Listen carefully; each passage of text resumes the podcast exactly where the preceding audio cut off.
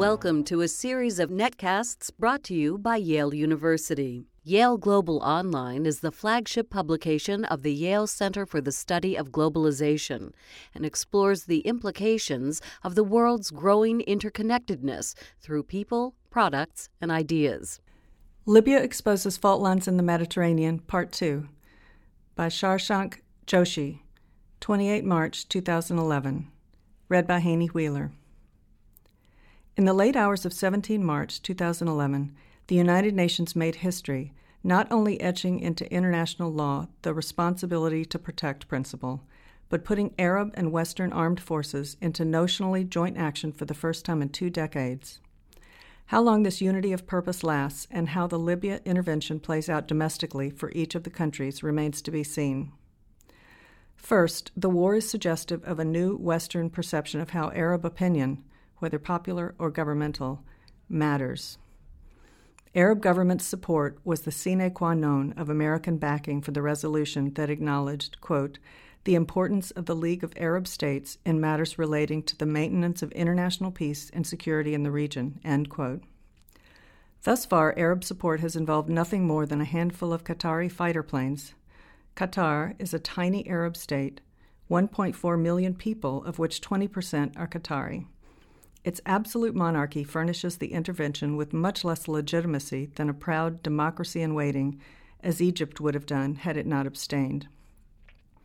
Amr Moussa, Secretary General of the Arab League, issued the hardest blow to that legitimacy when he claimed that, quote, what we want is the protection of civilians and not the shelling of more civilians, end quote. This was, at the very least, disingenuous, Moussa had attended the Paris meeting at which military action was discussed and made the opportunistic comments with an eye at the Egyptian presidency. This highlights the second point how multilateral ambitions can flounder on domestic political imperatives of other states. Where domestic imperatives do not clash with intervention, support has been forthcoming. Qatar hosts the U.S. Central Command, CENTCOM, a mainstay of recent U.S. wars, and correspondingly adheres to a largely pro American stance. Its public, who enjoy roughly the highest per capita income in the world, are not unduly vexed at this. But where domestic pressures are less straightforward, Arab regimes will happily jettison the responsibility to protect and fight hard against what they decry as foreign aggression, just as Syria's government fought against the Arab League's support of UN action for fear of a precedent.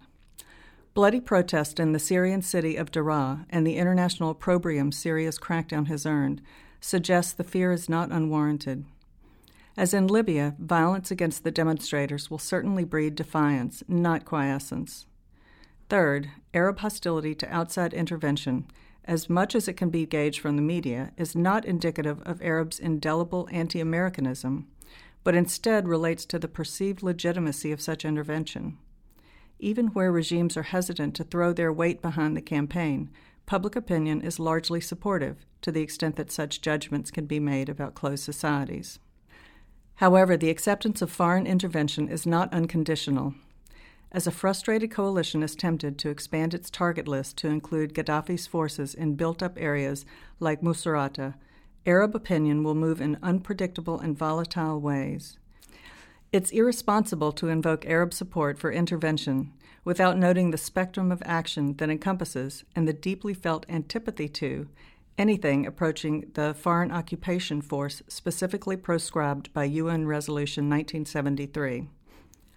In recent days, the Sunni dominated Gulf Cooperation Council marched thousands of troops into Bahrain to support the latter government's brutal quelling of largely Shia protesters. The Saudi monarchy was already deeply angered by President Barack Obama abandoning Egyptian President Hosni Mubarak, a perception of reckless U.S. scorn for regional allies that disregarded resurgent Iranian influence and Islamic extremism. Riyadh correspondingly withheld support for intervention against Libya, and the UAE, which had indicated it would send military hardware, withdrew its offer. The absence of two strong U.S. allies, both of whom backed the UN resolution, suggests that regional uprisings will, far from proceeding in simple, sequential, or self reinforcing fashion, interact in complex and frustrating ways. The notion of self reinforcing revolutions raises the question of whether unrest in one country operates via a demonstration effect to foment uprisings in another. Contagion is undoubtedly present. Tunisia, Egypt, Syria, Saudi Arabia, Bahrain, Yemen, and Libya are all Arab countries, but their societies, economies, political systems, and public spheres differ radically. Nonetheless, Tunisia's initial convulsion and Egypt's powerful aftershock have galvanized embryonic protest in ways that cut across the regional variations. Intervention in Libya does not feed into this process in a straightforward way. On the one hand, intervention sends a signal. When Benghazi's rebels teetered on the edge of collapse, it looked as though Gaddafi's counter revolution had stopped the Arab Spring in its tracks. Now, leaders of Syria, Yemen, and Iran are forced to reevaluate the relative merits of reforms and crackdowns. They will not suddenly capitulate, of course, but may hesitate before ordering security forces to unleash large scale violence on protesters. But perhaps the most troubling unintended consequences of intervention run in the opposite direction. Finally, the ambivalence of Arab partners and the complications arising in the Libya operation may end up offering insulation to some regional autocrats.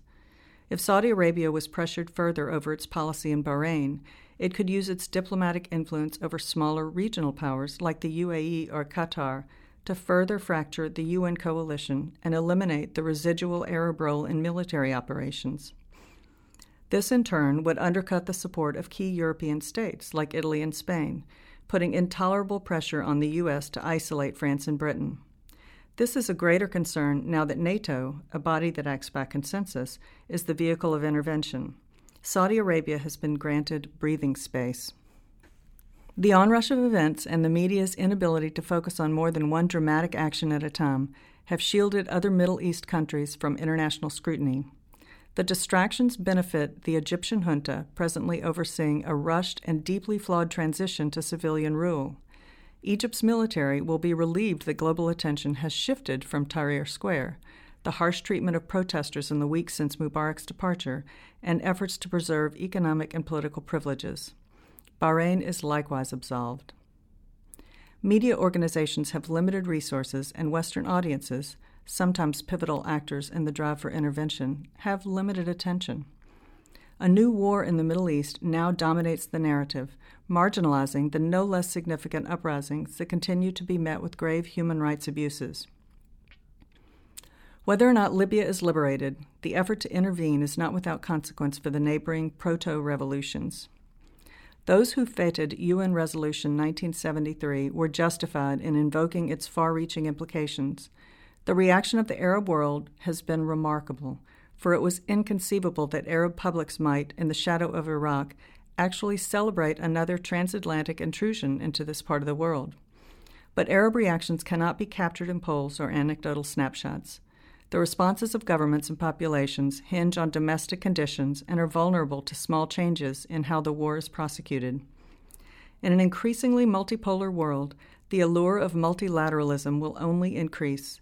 The customary great powers are therefore obliged to pay greater heed to the targets of their interventions. They ought to tread carefully, sensitive to local nuances and wary of attributing ideological coherence to a region in ongoing flux. This and other Yale Global articles can be found at yaleglobal.yale.edu.